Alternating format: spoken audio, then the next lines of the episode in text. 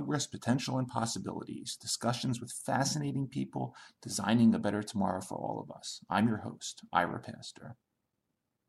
Welcome, everybody, again to another episode of our show, bringing you another really fascinating guest today, uh, helping to create a better tomorrow for all of us. Uh, today, we have the honor of being joined by Dr. Mindy Howard, uh, future astronaut uh, and founding director and lead trainer of Inner Space Training, uh, an organization focused uh, on psychologically and physiologically preparing commercial astronauts for their space flights, including psychological acclimation to different phases of flight, as well as uh, optimizing for various conditions, creating peak performance, peak experience in space. Uh, she also serves as the director of inner space training at Blue Abyss Diving, which is a really unique human physiology and space sector research, training, and uh, development facility uh, with one of the world's deepest uh, diving pools.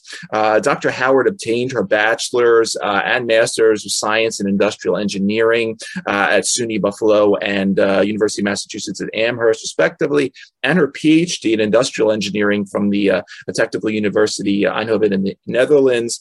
Uh, and after obtaining her PhD, uh, she applied to NASA and was placed uh, on NASA's highly qualified astronaut candidate list. She began her career in the uh, in the private sector at Royal Dutch Shell Group of companies, uh, held several uh, technical and leadership roles there, including uh, responsibility for creating strategy and leading implementation uh, globally across areas of sustainable development, social performance, environment, and carbon dioxide management in their gas and power division. Uh, she's also served as corporate responsibility manager at Aramco Overseas, part of the Saudi Aramco Oil Company, as well as a sustainable strategy manager at Aegon uh, the Dutch multinational life insurance company. Uh, Dr. Howard has also written numerous publications uh, on various topics, including human factor uh, design of cabins of spaceships, expert systems to help pilots with fault diagnosis and quality of group decision making as groups undergo several tasks in aerospace conditions. she successfully completed her certification of the National Aerospace Training Research Center Suborbital Sciences Training Program, which provides a uh, spaceflight uh, physiology training for prospective suborbital scientists and astronauts, uh, ultimately wishing to fly experiments on upcoming uh, suborbital space missions. Uh, she's also a TEDx speaker with her recent TEDx talk, Train Your Fear Away Like an Astronaut, guest lecturer at the International Space University. And she is the author of a book entitled Blast Off Train Like an Astronaut for Success on Earth. a lot to talk about today, but Dr. Mindy Howard, thanks so much for coming on the show. It's a pleasure to be here. Thanks, Ira. Yeah, no, it, it, it's uh, it's great having you today, uh, Mindy. I, you know, I'd love to start off uh, basically by handing you the floor for a little bit to to talk about your your early journey. Uh, if you could take us back a, a ways to uh, you know everything from uh, where you grew up, when you developed your interest in STEM, and, and, ultimately what got you interested in industrial engineering. To start off with, I think that'd be a great way to to set the stage. What we talk about. Okay. Um, well, it sounds like a, a, little bit of a cheesy story in terms of how I was inspired to want to go to space, but most people have their dream of wanting to go to space because they've seen the lunar landing or something historic like that, some kind of romantic um, historical thing.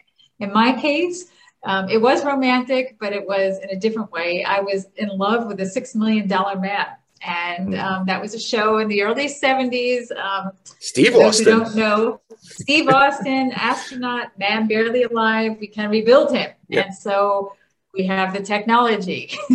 um, and this, to me, he was he was the cutest thing ever. And I started to think like, oh, wouldn't it be great if I could go to space with him, hand in hand, and fly around? And this was when I was about six years old. And I think that's actually where the idea originally started from, uh, cheesy as it is. But um, then as I started to get a bit older, I was asking people, well, how does one become an astronaut anyway? And I had heard that, you know, usually there's there's two ways you can either become a pilot um, or you can become a mission specialist where you would need to have like either a scientific degree or some kind of engineering degree. And I thought, okay, well, let's try to be a pilot first. So I rode away to the Air Force Academy in the States. So I grew up, you know, in New York. Um, and at that time, applied to the Air Force Academy in the States. And I was told I was an inch too short which I thought was kind of ironic, you know, that, that the Air Force couldn't make a chair to accommodate somebody who was five foot three at the time. So um, it was a little bit of a dis- disappointment, but I thought, all right, well, I'm not going to give up so easily. Let's try the scientific slash engineering route. And I then uh, thought, okay, well, I don't really know exactly what I want to do, but I had heard, for example, engineering is a good thing to study, but I was always very interested in psychology. Um, mm-hmm. And so, uh, you know, I wanted to actually study psychology, but I thought I need a technical degree.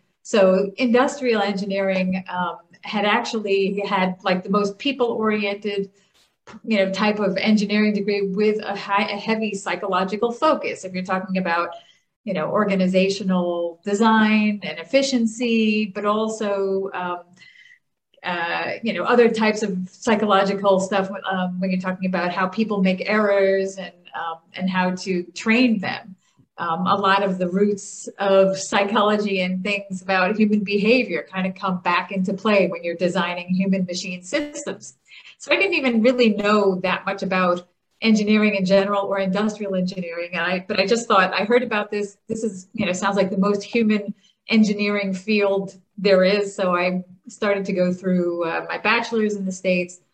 And, um, you know, it was, it, it, was hard for me the first two years of engineering school because uh, it was all these technical courses that I, you know, I had less affinity for, but kind of survived it. And then the last two years of my bachelor's, I was able to kind of move in the industrial engineering um, area. And that, you know, for me was a big change because I all of a sudden started to like the stuff that I was doing, um, designing human machine systems. And yeah, and then got my bachelor's uh, in, at SUNY Buffalo, and then went and got my master's at the University of Massachusetts at Amherst. Um, and then uh, I had heard, you know, I thought, okay, well, can I apply to NASA now? And people said, well, you still really need a PhD if you want to go and, um, you know, and have any chance, whatever, whatsoever, of becoming an astronaut. So I thought, okay, how, how long does that take? And uh, I was told in the States it would be about six to 10 years. And I thought, whoa, that's too long for me. Ain't nobody got time for that. because for me, I was not really so much a researcher type, but I thought I need to do this um, to, in order to, you know, give myself any chance of um, getting close to being an astronaut. So I thought, okay, well, isn't there another way I can do this that doesn't take six to 10 years? And someone suggested, well, in Europe, on average, it takes about four years. Um, mm-hmm. And I thought, okay, I need to go somewhere in Europe um, and then I started to apply to schools where I could do my thesis in English, and Holland was one of those places. And didn't know anybody in Holland. Um, didn't know any. Yeah, didn't essentially know what I was doing. I just know, knew that it would be four years in the Netherlands, and I ended up getting um, funding, uh, full funding at the university, Technical University of Eindhoven, uh, where they said, "Come and do your PhD here. You'll be our first foreign female um, PhD student. You'll be an experiment." And, nice. and, and if it goes well, more women will be welcomed. And if it doesn't go well, it might not be the case. So I was sort of feeling like I had to survive this for the sake of womankind at the University of Eindhoven. But anyway, I ended up getting my PhD four years later with some major culture shocks along the way. Um, you know, having to learn how to speak some Dutch. Um, and then I ended up uh, applying right away to NASA and then getting on their, I guess it's the last 200 people out of the thousands, and that's called their highly qualified astronaut candidate list, which is kind of close, but no cigar. So um, it's one of these, you know, you're told just keep applying every other year, and you know, and it could happen. So, but it gave me, you know, it was a, it was a bit of a disappointment because I thought at you know at that time that was the only way to get to space was to essentially be like a NASA astronaut. Although when that didn't happen, I thought, what else can I do to increase my chances? So maybe if I became Dutch, I could apply to the European Space Administration. So I got my Dutch citizenship, the citizenship in uh, 1995, applied to the European Space Administration, but they were not taking astronaut candidate um, applications. So that was a bust. Mm. so there I was um, potentially able to become an astronaut in two countries, but not yet becoming one at that point. So that's how I ended up coming over here um, to the Netherlands and then ended up, you know, getting a great job working at the oil industry at Shell and seeing the world and working in 35 different countries. So I never thought, um, you know, I, I, had to basically get a job on Earth, unfortunately, and uh, and I, uh, but I never forgot my dream, mm-hmm. and um, and until there was this reorganization in 2010. Um, so I worked for them for 17 years. And uh, then they were asking for volunteers of who wanted to leave the company with some money. So I raised my hand, and then they said, "Oh, we'll also help you um, secure your next job with the training. What do you want to do next?" And I thought, this is my time to kind of own up to the dream again. So I sort of looked at the career counselor and I said, "Well, what I want to do now is become an astronaut." and the career counselor thought, "Oh, that's so funny." come on, what do you really want to do? And I said, no, that's really what I want to do. And I managed to convince him to send me away to uh, the NASTAR Center that you mentioned earlier, where mm-hmm. they have a centrifuge. Um, and in that centrifuge is where commercial astronauts learn how to physically withstand the high G forces that they will get, you know, let's say these Virgin Galactic or Blue Origin flights. Um, and so essentially, um, I took this course, and Shell actually paid for it. Um, and I, it was at that point that I had seen, um, you know, some people were smiling from ear to ear in the centrifuge, and other people had a look like this on their faces, you know, terrified. Um, and I thought, hey, that's interesting. You know, the the person, the least who I would think the the the, the least likely um, guy who I thought would be scared was terrified. And then I started to think, hey, you know, aren't there courses out there to help kind of mentally train people to get less scared? Um, did that exist? And they said, no, that didn't. And I thought, that's something I think I could do with my background. And then Inner Space Training, my company, was born. So it's a bit of a long story, but a lot of things like, um, yeah, I would never have expected that um, you know, I would get to where I was in the way that I did. It's a little bit strange, but um, we could talk more about, you know, from that point on uh, about inner space training or anything else in the past. But um, yeah, it's it's a bit a bit of a strange story, but maybe um, it was meant to be anyway. Like no, it's it's an awesome story actually. It's um and you know you, you still you still have the passion for it, and, and, and you know this. Uh, yeah, so NASA does one thing. You you look uh, at the ESA. Um, no, I, I think it's um, I, I, think it's an awesome story, uh, and, and, you know just it, it seems so um, you know exciting now. Obviously, as we as you were just mentioning, uh, commercial uh, this term commercial astronaut, and you know um, I, I sit here like like most people. You know, here I'm on the East Coast of the United States. I'll turn the TV on, and you know, what do I see? I see, you know, one of three faces you're just saying. You either see elon musk you see uh, richard branson or you see jeff bezos doing their thing. Um, and you know the first thing comes to mind because you know i love movies about uh, space. You know i watch the right stuff or apollo 13 and all this and you see them doing the training and all that.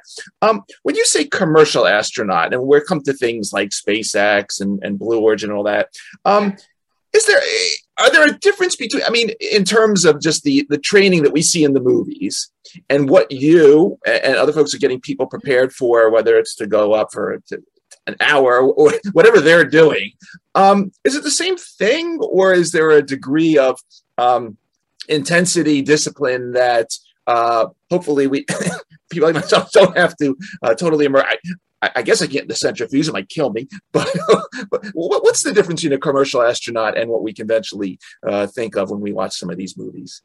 Okay, I'll give you a little a little uh, short course here. Um, but don't uh, what, what what doesn't kill you makes you stronger. no, but anyway, um, the so I I think it's good to make a differentiation between um, training for suborbital space or orbital space. So you have okay. Your SpaceX people who are going to be um, going, for example, uh, either you know what we just recently saw with the Inspiration Four mission, where they did um, orbits around the Earth, 3 mm-hmm. orbits around the Earth.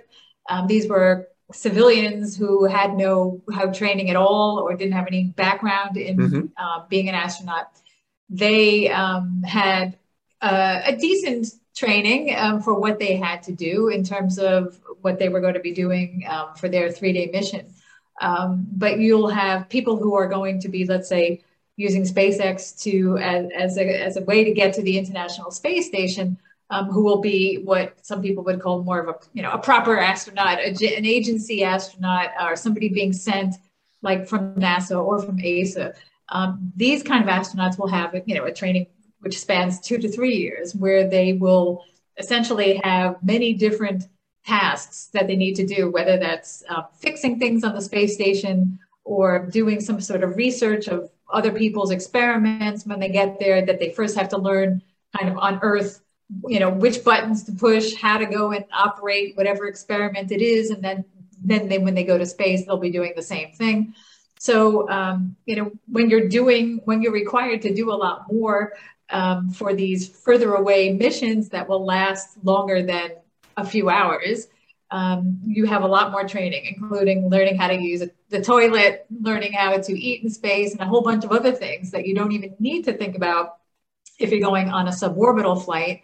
Which you know, if you're talking about Blue Origin, it's a you know a 10 and a half minute flight from start to finish. If you're talking about Virgin Galactic, it's a 90 minute start from, uh, trip from start to finish.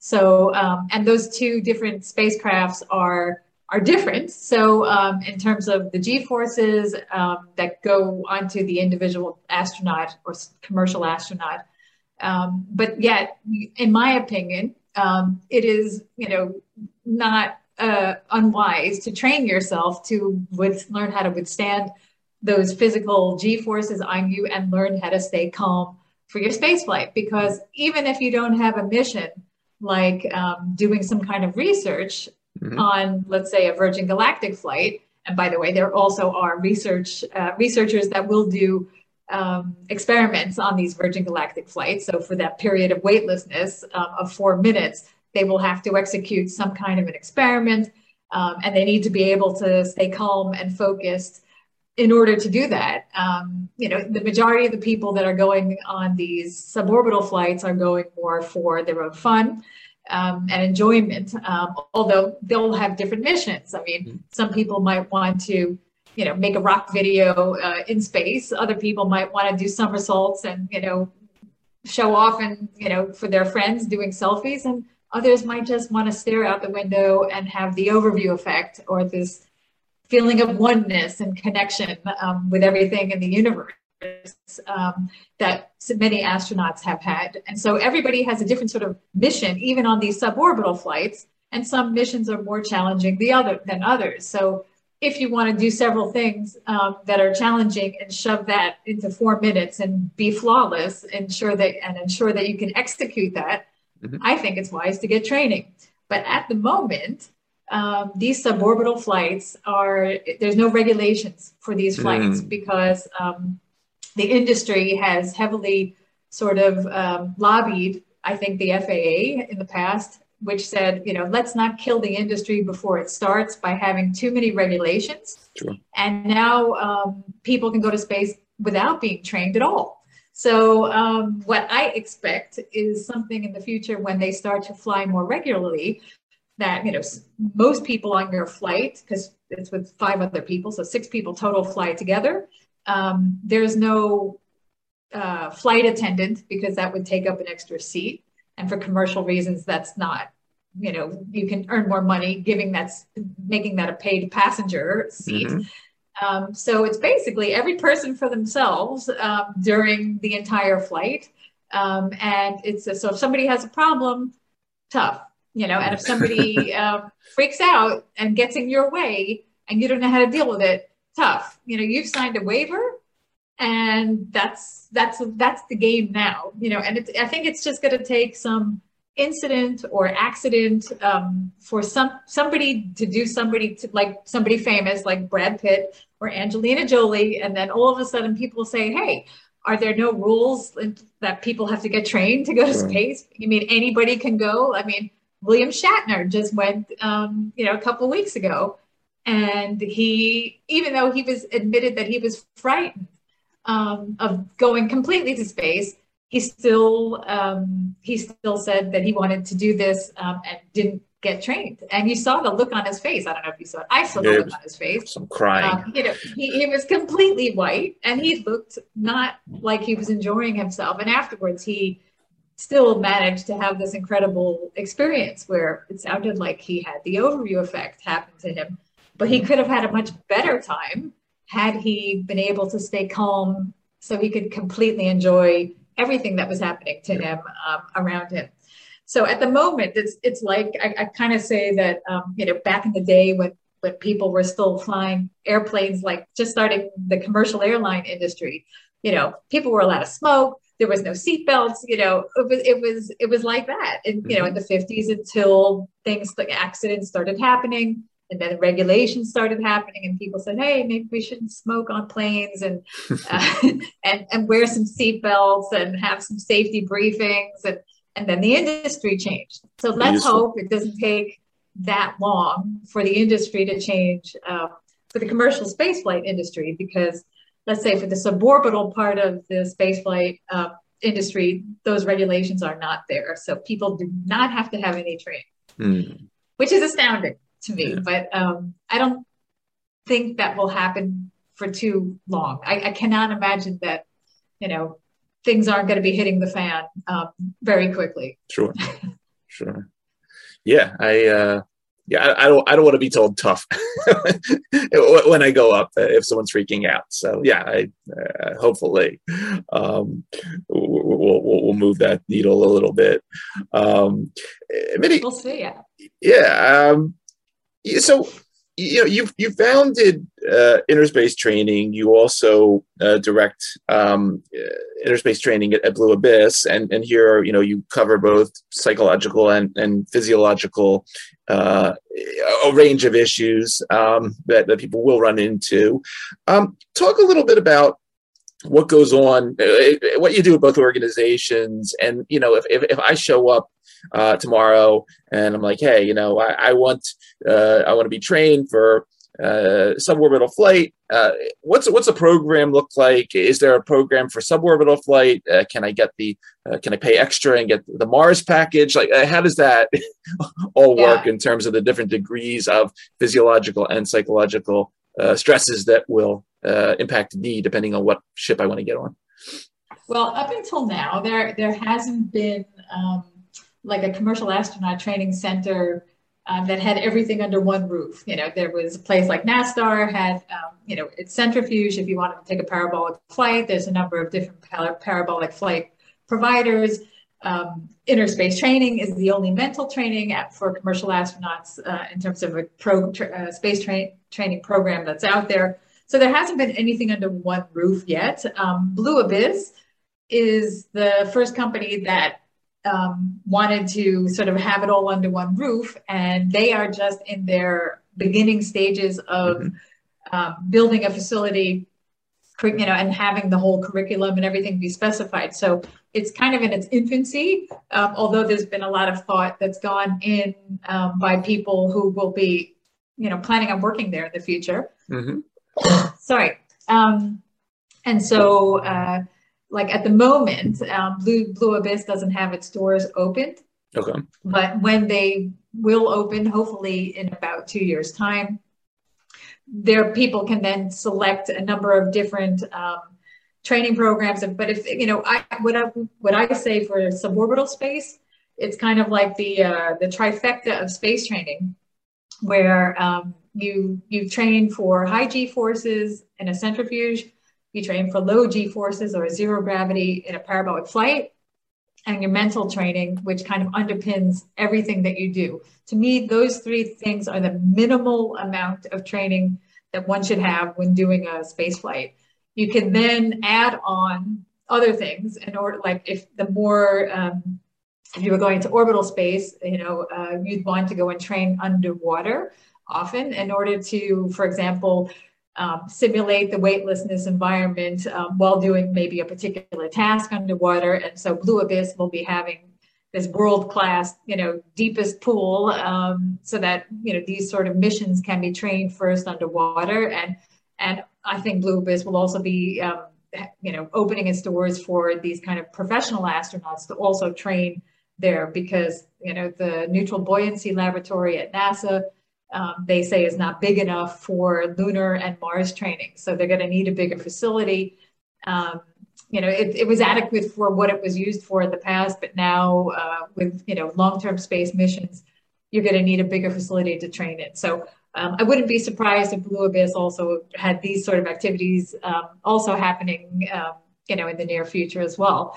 But for for commercial astronauts, I think these three elements of high G training in a centrifuge, low G, and a parabolic flight, and mental training is the minimum. And then you can add other things like survive, you know, survival training, sea survival training. So if you were to land um, in the water and you needed to get out of the spacecraft, like often spacecrafts will have a water landing, and you know you'll have mm-hmm. the helicopters come and sort of rescue the astronauts and get them out. But if they, for whatever reason, got lost or didn't um, have people arrive at the right time, you know, you need to be able to know what you're doing and how to get out and get, you know, um, save yourself. Mm-hmm. So these sort of trainings are important and they're definitely done by these uh, professional astronauts, but sure. more and more in the commercial astronaut scene, you know, these other add-ons of training will, you know, will help give astronauts more self-confidence about they can handle anything that comes their way because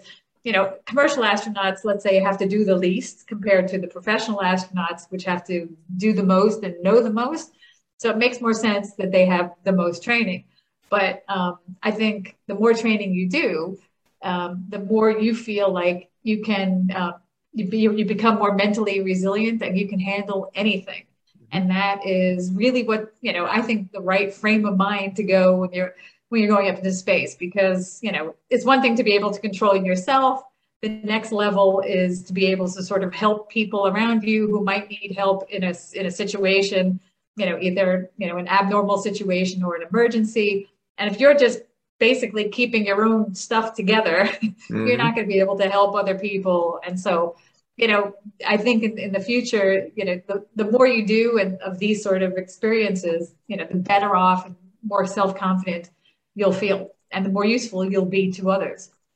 So um, with the long-term space missions to you know to Mars, mm-hmm. you know you won't have the assistance of people being able to fly in and rescue you. You're going to yeah. have to be you know competent individuals to um, to save yourselves in whatever way that is, or to think about things that haven't been thought about and how yep. to you know how to turn your toothbrush into a wrench, you know, in order to fix something that so this mental resilience, it, you know, will start to become more and more and more important the more complex your mission becomes sure. actually.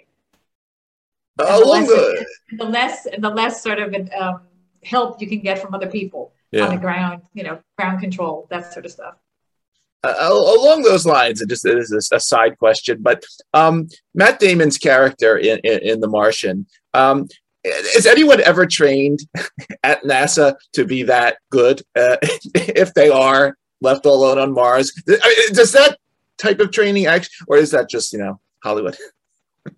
No, I you know I can't. It's funny. I've seen the movie a few years ago, but now it's it's not coming up to me what what exactly he did. Um, he was like a botanist, remember. but I mean, he knew about everything else. He could you know do the the hydrogen fuel cells and you know oh, yeah. everything. Right. He knew how, basically right. figured out everything. And I was just wow, did they really train them that well? or, or is well, that... it's funny. You know, it's funny because there are some but uh, there are some differences between the Russians and the Americans um, okay. in terms of culture and how, you know, what sort of individual would be the best kind of astronaut. And I think in the past, NASA, um, you know, had in, NASA trained people on different scenarios, um, and they came up with all sorts of scenarios, things that could could go wrong, how they went wrong, and then would train people. And so hmm. that, in theory, astronauts, you know, um, or or the training consisted of all the scenarios and trained over and over and over so that they would get used to anything that could come up. And the Russians were much more about improvisation, you know, mm. and that, you know, this Matt Damon sort of approach where you can, you need to be less, you know, more uh, mentally resilient, but able to, you know, think about something come out of the box as a way to save yourself. And I think, you know, just in terms of, um, types of people that they choose, I think that that is the traditional Russian astronaut that can make the, the the wrench out of a toothbrush, and NASA would be first to call home and say, "Hey, ground control, can you help? I need a wrench." You know. Yeah. Um, so there there are some differences, some cultural differences, and I'm not sure, um, you know, how much NASA is is training this other sort of out of the box thinker more you know some people could say they're you know as long as you're trainable you could become a nasa astronaut. And i think the russians have you know a slightly different philosophy as far interesting. as interesting. Yeah. um many uh, you know, one of the things you know, you and I chatted about before before the show. Uh, we, we talked a little about the uh, the twin study uh, that was being done at NASA on, on, the, the Kelly twins and some of the the biologic differences and changes that they studied uh, after I, I, guess it was a year in uh, on the International Space Station. Uh, sorry to keep coming back to Hollywood, but I, I think of the John Hurt's character in um, um, that was the Jodie Foster movie. Um, yeah, the the one with the with the with the alien signals and all that. Anyway, so John Hurt's character is out there, and he's hanging out on the space station because he has cancer, and there's these unique properties of zero gravity. Um, we've been reading some stuff lately about uh, hyperbaric oxygen chambers uh, doing possibly beneficial things for people with Alzheimer's. Any interesting health related uh, either positive or negative that you see uh, in some of these unique training scenarios that we might not hear about uh, uh in the common press, but uh, are like, wow, that's that's pretty cool or interesting, psychological or physiological.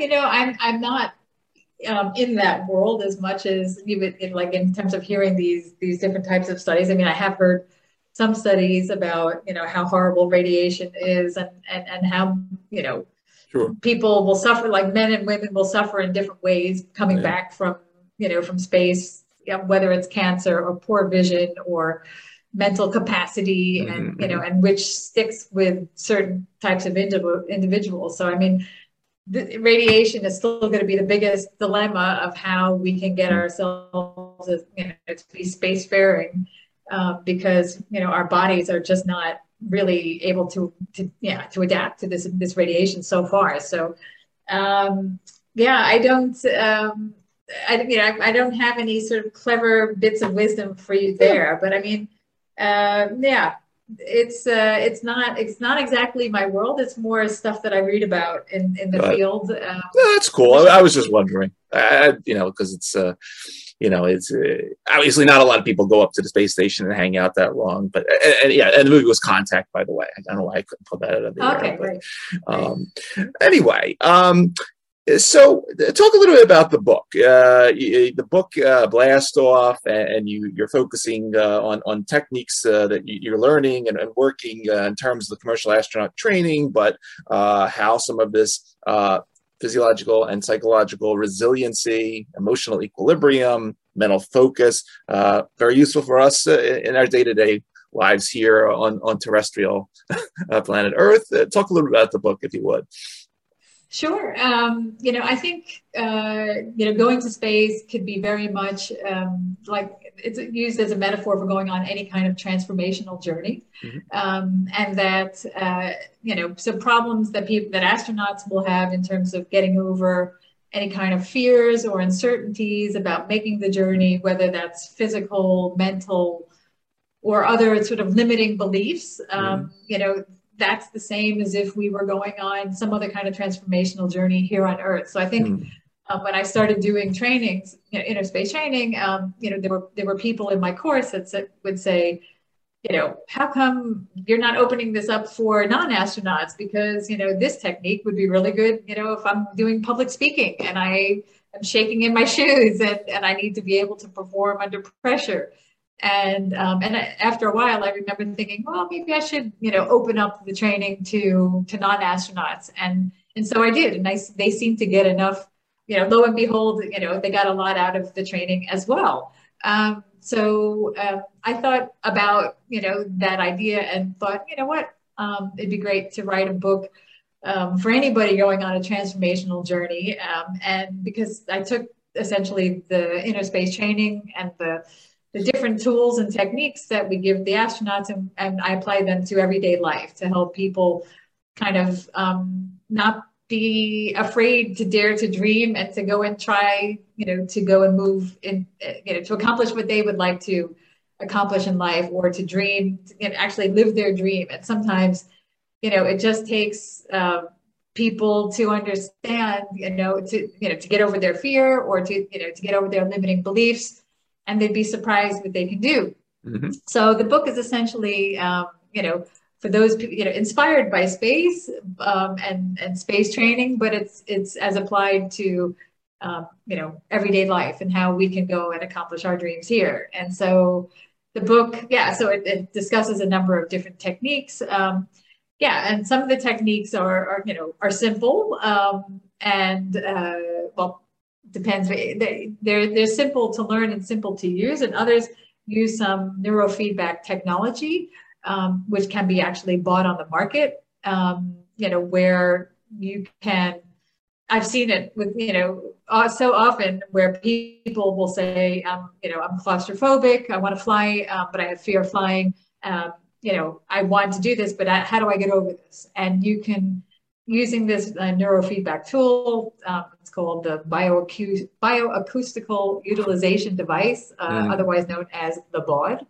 Um, the BAUD can be used to help people get over, um, yeah, fears, um, actually chronic pain. Mm-hmm. Uh, I, have used it on on my knee. I have I have some knee issues, and so um, I've seen it work on in so many different uh, instances because it's all kind of playing with the brain circuitry mm-hmm. of how f- pain and fear are all kind of like um, are wiring in the amygdala in the uh, in the emotional brain and how we can if we can you know disturb this um, you know this pain circuit or this fear circuit we can you know we can be over the fear in in a matter of minutes and mm-hmm. uh, it's so satisfying to see you know people um, you know use a device like this and 15 minutes later they're able to get into a plane and fly you know so um, it's it's pretty amazing um, you know to see also how much we could you know, use technology to help, um, you know, just sort of like these limiting beliefs and fears that we have and, and how quickly we can get over some of them. Um, so it's, yeah, I really enjoy doing that. Um, that's one of the techniques that we're using. Uh, yeah, in the, or that, that's actually sort of like an additional um, thing that I could do additional technique with people who have special fears. But mm-hmm. within inner space training, um, you know, we're helping people, first of all, giving them information about what they can expect on their space flight in terms of telling them everything um, that can happen um, mm-hmm. and what are the demands that you need to do. So that will help reduce any kind of anxiety that they have. But also um, how you define your own success uh, uh, and setting your intentions for your space flight. So if you are um, if you have a very narrow focus of this is what I want to accomplish, and it's got to have to look like this, um, and somebody's foot by accident comes your direction, in, you know, in zero gravity, you know, will you still be okay? Will you still accomplish your mission, or will this throw you off so much that you'll completely lose your whole um, you know your focus um, and how do you deal with unexpected things that happen mm-hmm. so first of all defining success, if you have a wider definition, um, you'll have higher chance of having success. But if you have like, no, it's got to look like this and it's got to have these elements, um, chances are high you will not be successful. And that's the same, you know, in life as well. As soon as you have expectations um, and a lot of, you know, specific expectations, you know, life will probably disappoint you um, more often than not. And because if you just say, well, my intention is to, you know, is to fly to space and to do these things. And how it happens, I leave up to the universe, um, but I have an open mind, um, and everything is is is uh, enjoyment. That's a completely different sort of mindset, so sure. that you're really setting yourself up for for success versus like, uh oh, it didn't happen in the way that it was this. And it also gives you the opportunity you know, to enjoy something that you might not have even thought about in life, um, you know, something even better than you imagined. But if you define it only in this, you know, very rational way, you won't have that possibility of something even better. Mm. So I think expectation setting, um, you know, versus intention setting, it, you know, is really something people can learn and benefit from also here on earth too.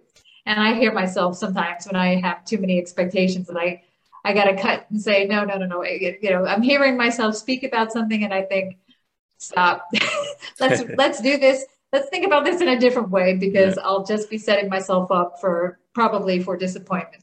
So having that mindset is, is helpful in terms of a resilient mindset.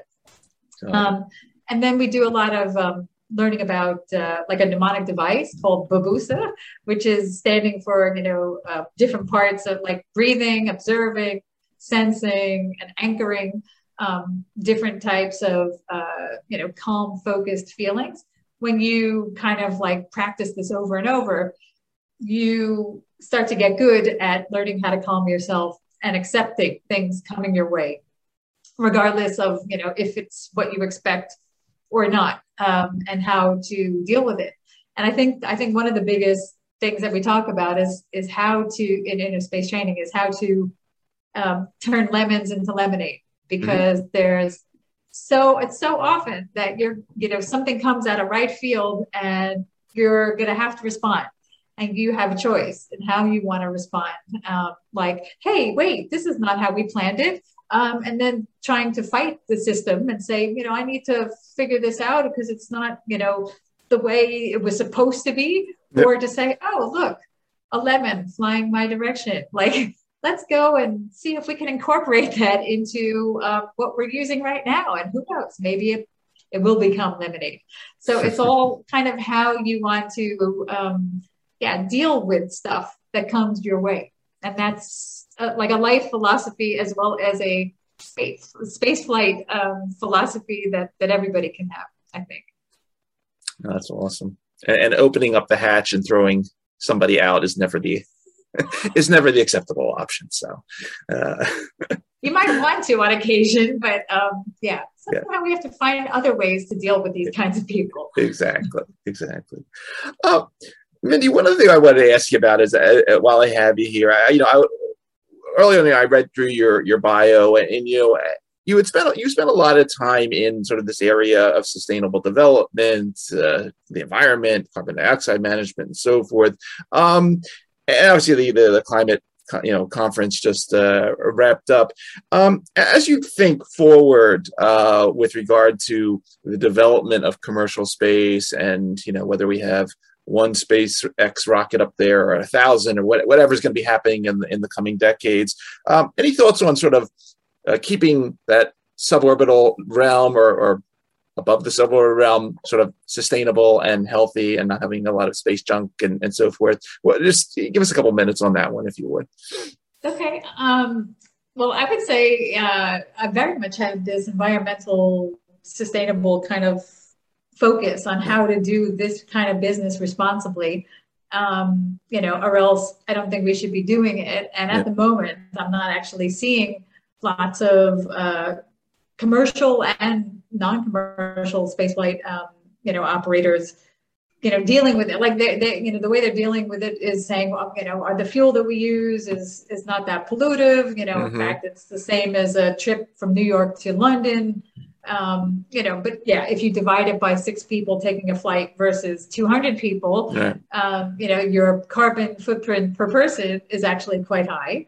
So I, I, think that, you know, these companies need to do more, in my opinion, um, to offset uh, the damage that they're going to be doing. Um, I don't think you can take a flight. You can, you can justify taking a flight without, you know, at least offsetting the damage by tree planting mm-hmm. or creating, you know, different you know wind parks or or whatever sustainable energy um, you know uh, project you want to support i think there's got to be an active um, acknowledgement or an, uh, you know an acknowledgement that yes we understand um, this is a not the most environmentally friendly way of do, of of you know having an industry um, but you know on the other hand space has inspired lots of environmentally friendly and um, technologies here on Earth. So I don't think we should ban space activities from happening.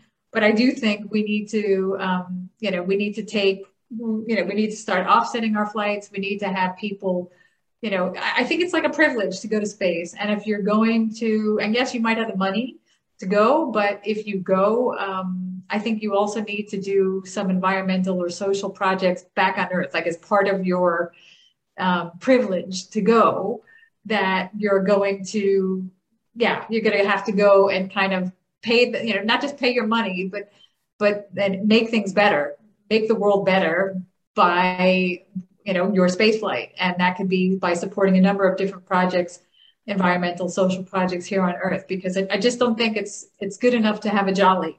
I think mm-hmm. um, because i you know i could see why people get pissed off you know say you know with all these you know people with money going and you know if they think it you know it's just a you know just a, another way to go and have fun without any kind of responsibility in it. So i i personally think um, that these companies need to you know set up programs whether it's like environmental offsetting programs or social programs where you know um, you, know, you can grow prosperity in other parts of the world that don't have it um, that people have to you know ha- take part actively in these environmental and social programs or else they're not allowed to go I, th- I mean that's that's how i that's how i would do it um, and just it's not good enough just to pay money Yep. That's what I think. But I've you know I've tried to mention that idea to to some people in the industry, and of course you know for commercial reasons, some companies don't want to yet adopt this, even though some individuals are doing this on their own. Within you know those you know those people are going, but I don't. It's not a systematic approach, and I think it needs to become systematic. So so we can justify and say this is not only harmful. You know that this is also a force for good. And it's using you know people are being transformed not just by the experience of being able to see the earth from a different perspective but actually you know use that to encourage change and um, and transformation both within yourself and back on earth. So it's like a whole package of transformation so um, and not just like a jolly from one and not yep. and not having really transformation that's my opinion no, no, it's, it's awesome. And, and I said, I, I, I, was thinking about this question, while, you know, as we, you were talking, and, I'm, I'm, glad that uh, uh, he had the uh, ability to uh, to give to give the input there because I, I think it's an extremely important uh, piece of the uh, the puzzle, especially in um, the unique world we we're entering in 2022 and and with climate change and and the environment being such a, a top of mind issue. So thank you. Thank you for definitely um, participating in that. Um, okay um, one other thing uh, before we wrap up um, i too uh, was a major fan of the six million dollar man growing up um, so uh, lightning round here um, and, and, don't worry, I won't hold it against you if, if you don't know these, but uh, but you probably do. Um, uh, what was Steve Austin's boss's name? Oscar Goldman. Ah, okay, very good. Who played the cybernetic Sasquatch? The cybernetic Sasquatch. Yeah. The, the, Sasquatch episode? Actually, there's two know. Sasquatch episodes. Andre the Giant. Yeah. Andre the Giant, of yep. course. Yep, yep, yep. Oh. And um I could have known that. Okay, okay. Next. And, and, and then obviously what we used to think of back if if the six million dollar man fought the bionic woman, who would win? I've thought about that. uh, strangely enough, because they both had bionic legs. Right. But um, she had the she had the ears, he had the eyes and I can't remember the arms. Uh, he had an arm, didn't he? He only had one arm, but she had two arms. So that's I, I personally think you know that that you know there you go. That that's. I don't know. Uh, I think I could. She could hear. She could hear him coming from a from a long distance. You know. So who knows? Like I don't know. I was. You know, I, I admired the Bionic Woman, but at the time I was jealous, uh, uh and so I thought, you know, this like, you know, she was getting him, and I wasn't. So uh, I, you know, I yeah, I had kind of like double feeling about about how how great she really was. But now, as an adult, I could make an assessment and say, yeah, she could probably take him. Yeah. I, I, thought we'd have more bionics by now, you know, looking back to the 1970s and 2022, but oh, whatever. I know. still, I still wanted to become bionic. I mean, like I still do, but and now maybe with a new knee next year that I might be getting, that'll be my new bionic knee. There you go. well, Mindy, this is really uh, a fun time talking to you and, and hearing your story. Um, it's it's been an amazing journey. Um, it's going to be uh, you know amazing continue watching your journey. Um, before that, you go, any stuff coming up in 2022 that you want to mention? Any conferences you're going to be talking about? New TED talks you're going to be giving? Please, if there's anything I missed. Uh, please take the floor. Um, no, I, I don't. Yeah, I don't have any offhand uh, things that I've. I mean, there's not. I haven't even seen anything for 2022, but yeah, in the space world, I mean, there's a couple of key uh, conferences that are that come up, and I'm hopefully will be part of them. Um, mm-hmm. in, just in a, a, week's time, this Australian um, conference, the ASBX conference, uh, is going to be happening. Um, so I've got to talk on that um, yeah, and um, and in I think in a couple weeks' time at the University of Twente, another Dutch university, um, there'll there'll be a talk coming up as well. Um, so that's all I have so far. Um, for the rest of the year, next year is unknown a little bit, but um, yeah, I don't know. Thank you for letting me uh, mention these two these two talks too. Well, and, we will, you know, we will put all the links uh, in the bio anyway to your to your various initiatives and your book. Um, really fascinating talk uh, and story, uh, Mindy. Um, for everybody that's going to be uh, listening to this particular episode across the the various podcasts or watching on the YouTube channel, you've been listening to Dr. Mindy Howard future astronaut, founding director and lead trainer, Inner Space training, director of Inner Space training, Blue Abyss Diving. Uh, pick up uh, her book, Blast Off Train Like an Astronaut for Success on Earth. Uh, Mindy, I want to thank you for taking the time out of your schedule to come talk to us. Thanks for everything you're doing there. And, and as we like to say on this show, thanks for helping to create a better tomorrow for all of us via your work. Very inspiring story. Pleasure. Thank you.